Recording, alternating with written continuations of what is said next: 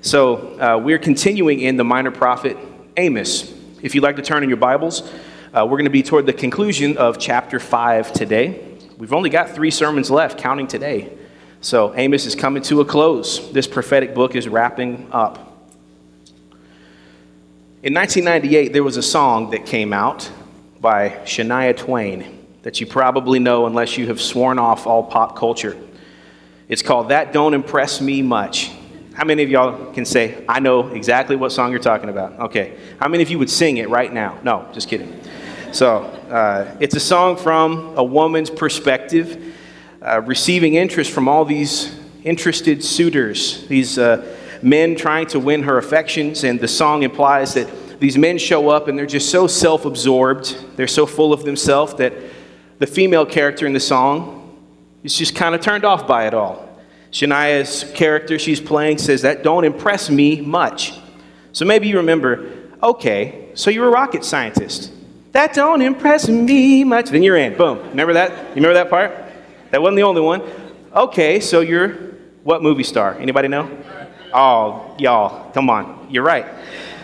Then the last one is okay, so you've got a car. Okay, see, you know. So all of those things laid out before Miss Shania Twain there. She's not impressed. So she sends all the men packing, unimpressed, onto Man, I Feel Like a Woman. So, somewhere along the way, I think if we take just the, the little, don't, you don't, don't go listen to that song later, but if you take some little nugget of, of what that song is communicating, I think somewhere along the way, in our American version of Christianity, maybe it's just uh, church culture, I think we've begun to believe that God is always impressed with us. That any kind of preaching is okay as long as we call it Christian. That any kind of worship music is okay as long as we call it Christian. That any kind of ministry or strategy or mission that a church takes up is okay as long as we put that little banner over it Christian. That any kind of life that we live outside of these walls Monday through Saturday is okay as long as we vehemently call ourselves Christian. But is that true? Can we do anything and call it Christianity or faith or church? Can we worship however we want to? Can we live however we want to and come to church and just crank the music up and listen to a sermon and drop a little check in the plate and feel like God should just receive it? Today's passage might shock you a little bit because it's a moment in Scripture where we see that God cares not just that we gather for worship, not just about the mechanics and routines of our life, but about the condition of our hearts and the way that we live our lives. It's a powerful moment in the life of a Christian when we realize that we glorify God not just with our outward religious motions, but primarily with the sacrifice of our daily life. God is not automatically impressed because we show up to church and do the thing. It has to be real, it has to be authentic, it has to make a difference in the way that we live our lives. And so today we ask this question as we kick off the message. If your life, think about this, if your life outside these gatherings, these church gatherings, were laid down on an altar before God, would he be pleased with the offering? That's what we're going to talk about today. Before we look at God's word, pray with me. Our Lord, our God, we ask your hand of blessing over this moment, that you would empower it, that you would take your word as was read. Lord, we know it will not return void. And so we ask you to accomplish that today, that you would use your spirit to apply it to our hearts. Lord, help us not to become complacent, ritualistic in our lives, but God, there would be true, authentic worship happening, yes, in these gatherings, and yes, in our daily lives. We pray it in Jesus' name. Amen. We'll be in Amos 5 today. Doing my best in this condensed series in Amos not to repeat themes that we've covered, so I'm trying to move and give you a good survey of this book. Today's passage is one of the first ones when I thought about Amos. This was the, this was the passage that I thought of before doing a study of the book. Um, many people really only know one verse from Amos if you ask them, name the verse in Amos. They'll give you this one in chapter 5, verse 24.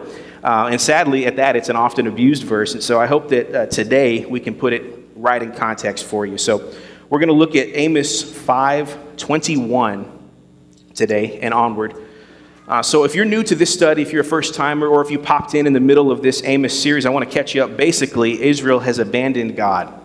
Uh, not maybe in the way that you think, but there was still a vestige of their old faith present in them. There were priests, there were offerings, there were songs, there were temples, there were sacrifices.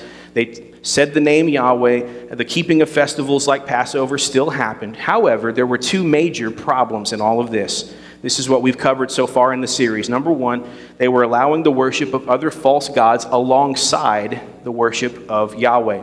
They were not exclusive worshipers of the true God anymore. Secondly, though there were some pieces of true worship, their lives were completely pagan.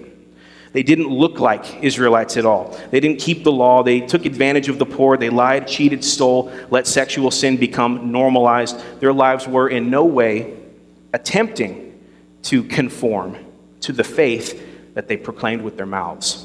So, the religious practice continued, but it was a religious facade. We saw that last week.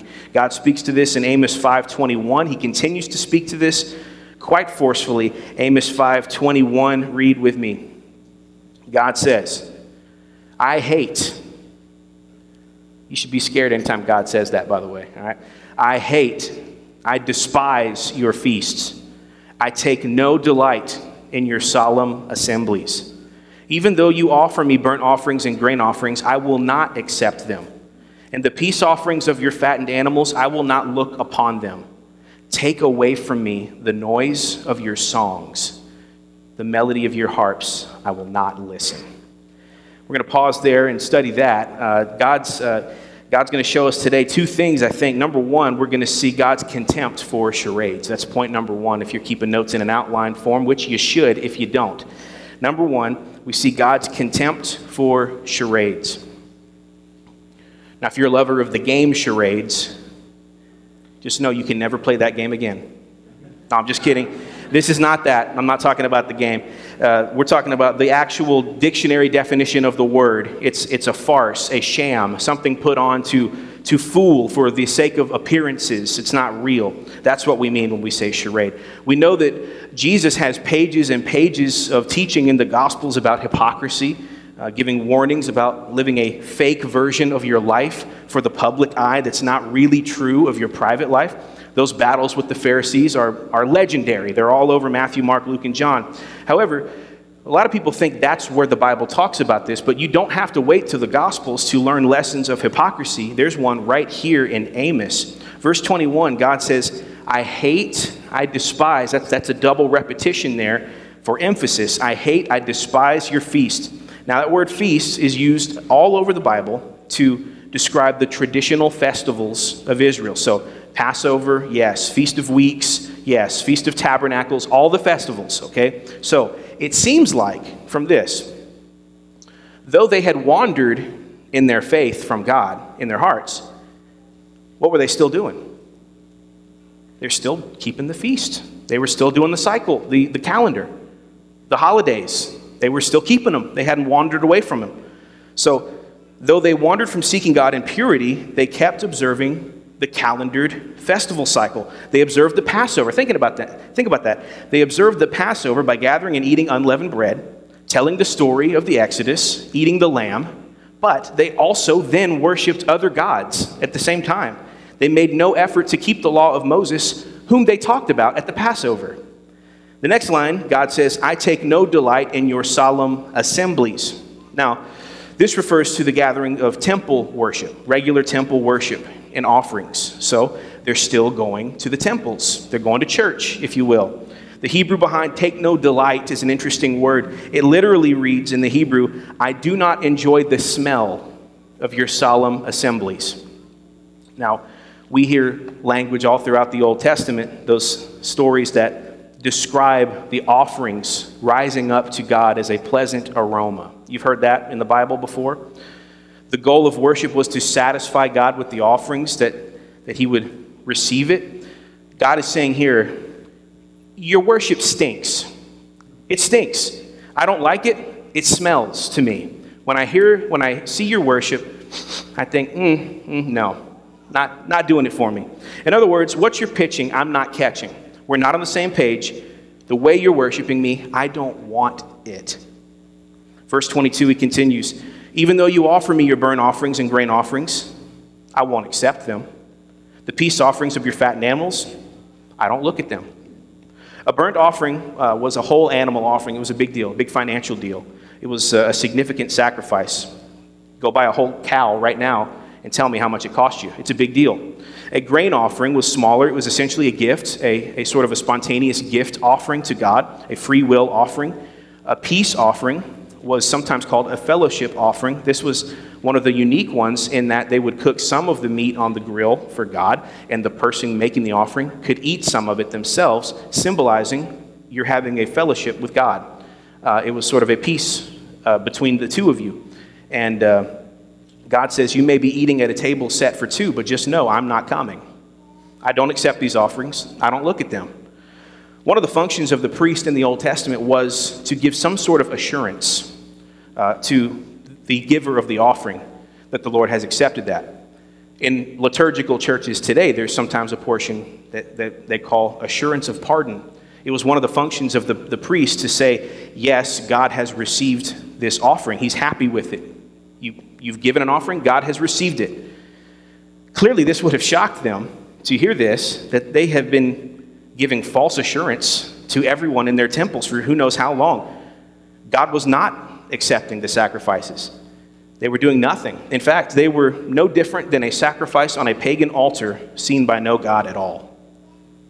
Verse 23 continues Take away from me the noise of your songs, to the melody of your harps I will not listen. Carl, where are you at? It's got to hurt your soul. He didn't even hear the harp. Come on, not even the harp. I know.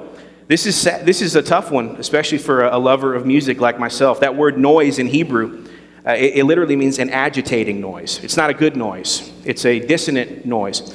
I was trying to think of a sound that kind of was like that, and I thought back to my days as a, as a kid with dial up internet.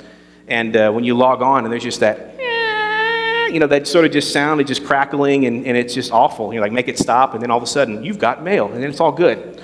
But, you know, or, you know, we think, isn't it weird that, that we think, you know, we're, we're out here doing our best, we're playing our best guitar parts, you know, even if you're in a traditional church, you know, you're doing your hymns, you got your 15 part harmony, you got your orchestra hitting all the, all the parts, and you think, man, God's just He's just loving this. And imagine so the scene shifts up to heaven, and God's got his ears plugged. Saying, ah, what is that? I don't want that. And the irony is that you might be playing perfectly. You might be hitting all the right notes. You might be just doing it just right. Imagine us down here thinking that we're doing some big favor for God, and He's thinking, somebody turn off that racket. That thought, I think, rarely ever passes through our mind when we worship, right? We never think of it like that. I, why? Why do we never even think that that's possible? I think it's because we believe, I may be projecting here, okay? I think it's because we believe that we are so awesome. How could God ever turn away my worship? I mean, we're talking about me here. When I snap my fingers, God shows up, right? I go out and live however I want on Saturday. I go out and pretend like none of that ever happened. And then I come to worship and I won't be hindered in the slightest because, you know, grace or something like that. Church, hear this God hates inauthentic worship. He does. God doesn't want our religious worship unless it's backed by authentic worship of the heart and is reflected in our daily lives. The goal of Christian worship is to be transformative. Worship is supposed to be transformative. I heard one theologian say, We become like what we worship. The goal of Christian worship is to bleed into your life. Our lives are to be changed because we worship. This is supposed to be practical. This is not a ritual. It's supposed to affect you. You know what this means for us as we gather as a church? Appearances are not nearly as important as you think they are. Israel looked very good on the outside. I think Jesus said that cup was quite clean on the outside. They had the priest burning the offerings, saying all the words, The Lord is pleased. May the Lord bless you and keep you, make his face to shine. You may say they had it all, they had the phrases. They kept all the festivals, they showed up, they cooked all the right foods and read the right scriptures, they played all the right songs on key. On the outside, it looked like the happening church to be at. First Baptist, Bethel. They were ready for it, checked all the boxes, but God says it wasn't real. Now, nobody ever said that it wasn't real. Nobody in, in northern Israel ever said out loud, this isn't real. It, like all hypocrisy, it's a coordinated game that we play. No one ever says the emperor actually has no clothes. We just continue on. They just kept the charade going as long as they kept the balloon floating as long as they could.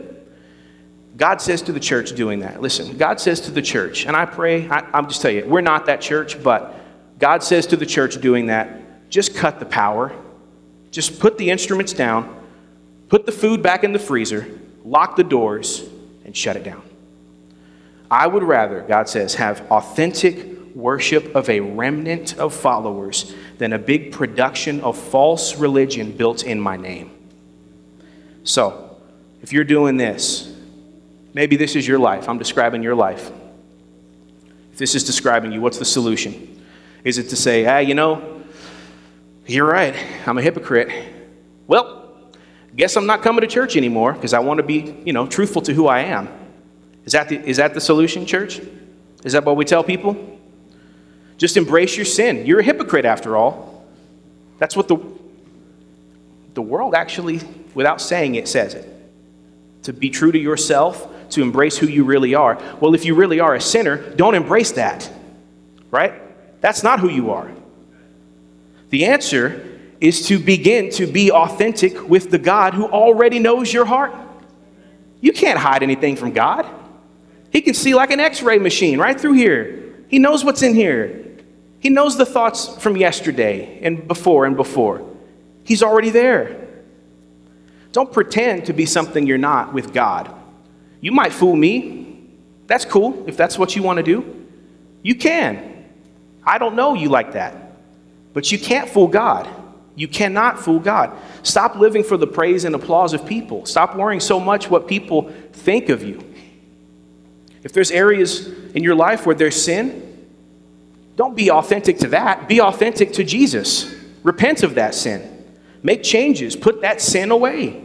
Talk to Jesus about it every day. Say, hey, I'm struggling today, Lord. You can say those words. I'm struggling today, Lord. If you don't, if you've never said that, you've never read the Psalms. You need to read the Psalms sometimes. If you've never seen a broken person pray, really sadly. All right, David did. He had some rough Psalms in there. We've been reading them on Wednesday nights.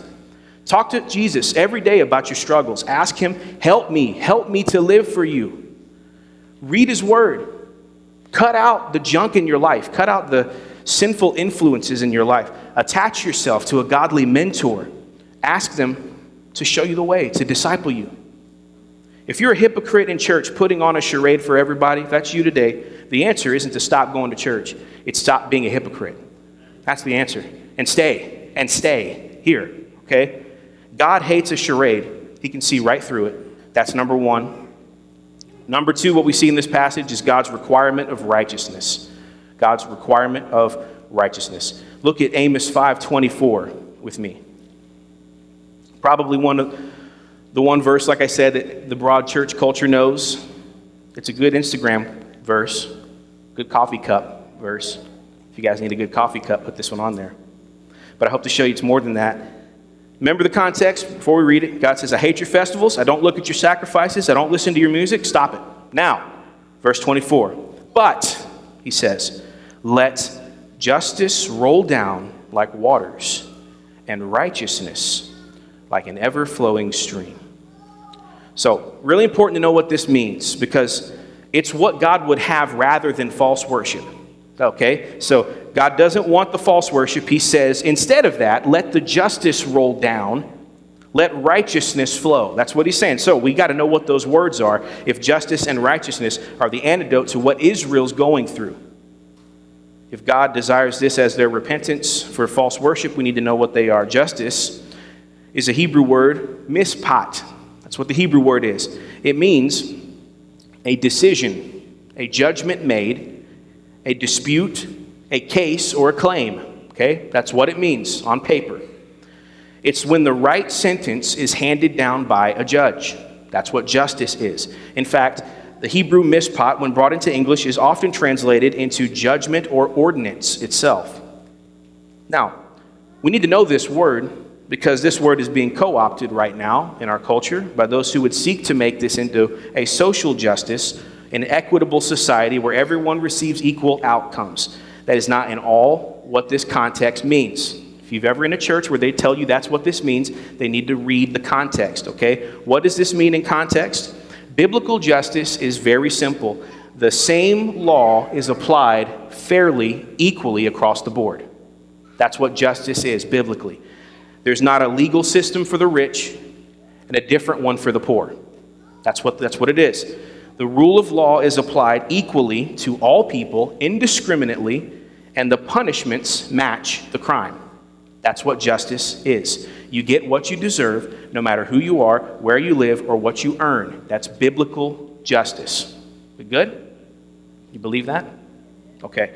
Now, what about righteousness? It says that too. It means honesty or blameless behavior. That's what righteousness is. It's seeking to live in a way that honors God. Now remember, Israel was not doing this. That's why this is the antidote. This is what their repentance looks like. So, what does God want in justice and righteousness? I believe it could be summed up very simply. You know this love the Lord your God with all your heart and love your neighbor as yourself.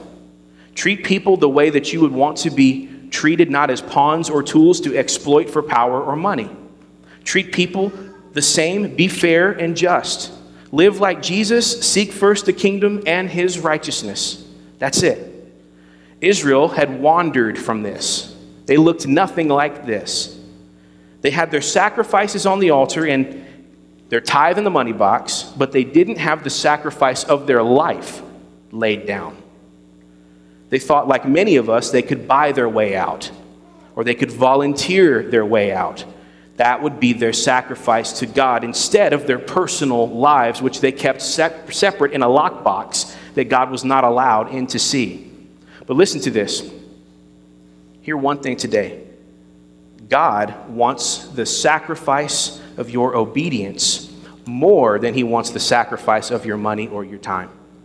Now, eventually, those things all get caught up together, right? But let justice roll down like waters means I would rather there be a sacrifice of your life, treating people justly, like you'd want to be treated I'd rather your laws and your practices reflect my laws than you keeping the festival schedule and coming to the temple with a life that in no way reflects what you say.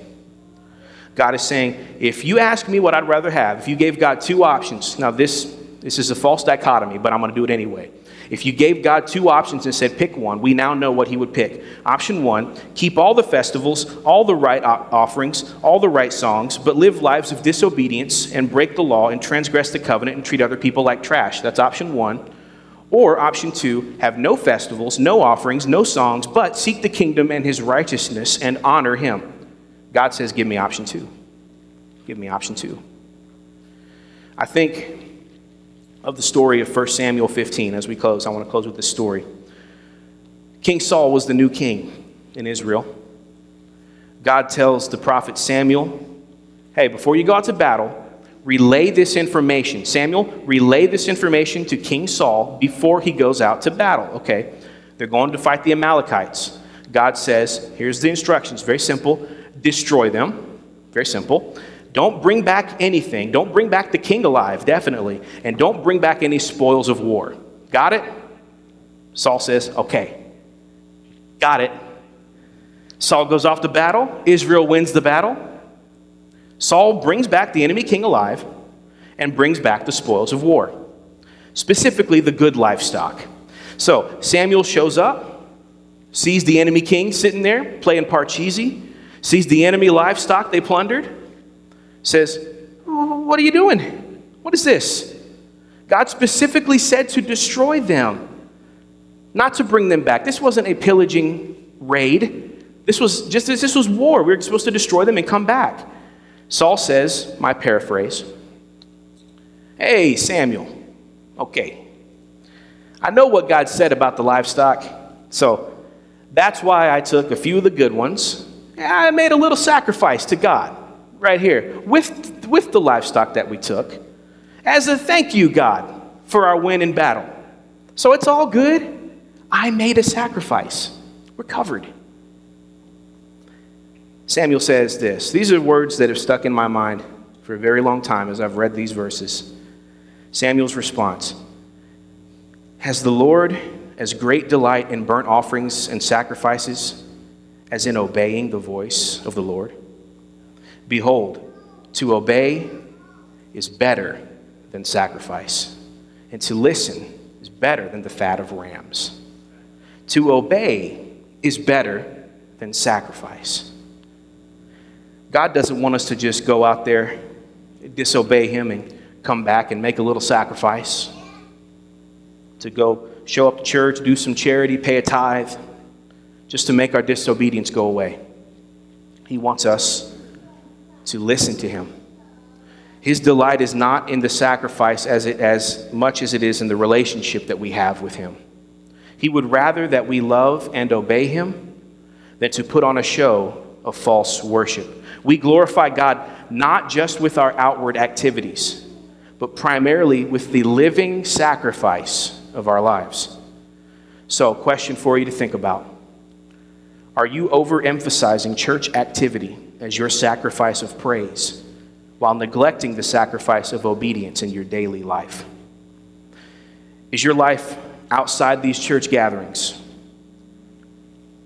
if your life were taken and laid upon the altar, if it was the metaphorical animal laid down on the altar, your life, would it be pleasing to God?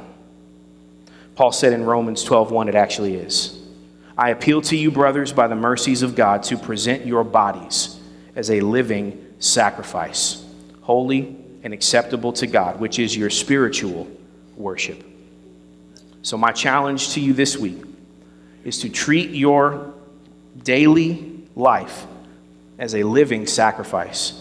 May your worship be filled with authenticity and righteousness because anything else just doesn't impress him much.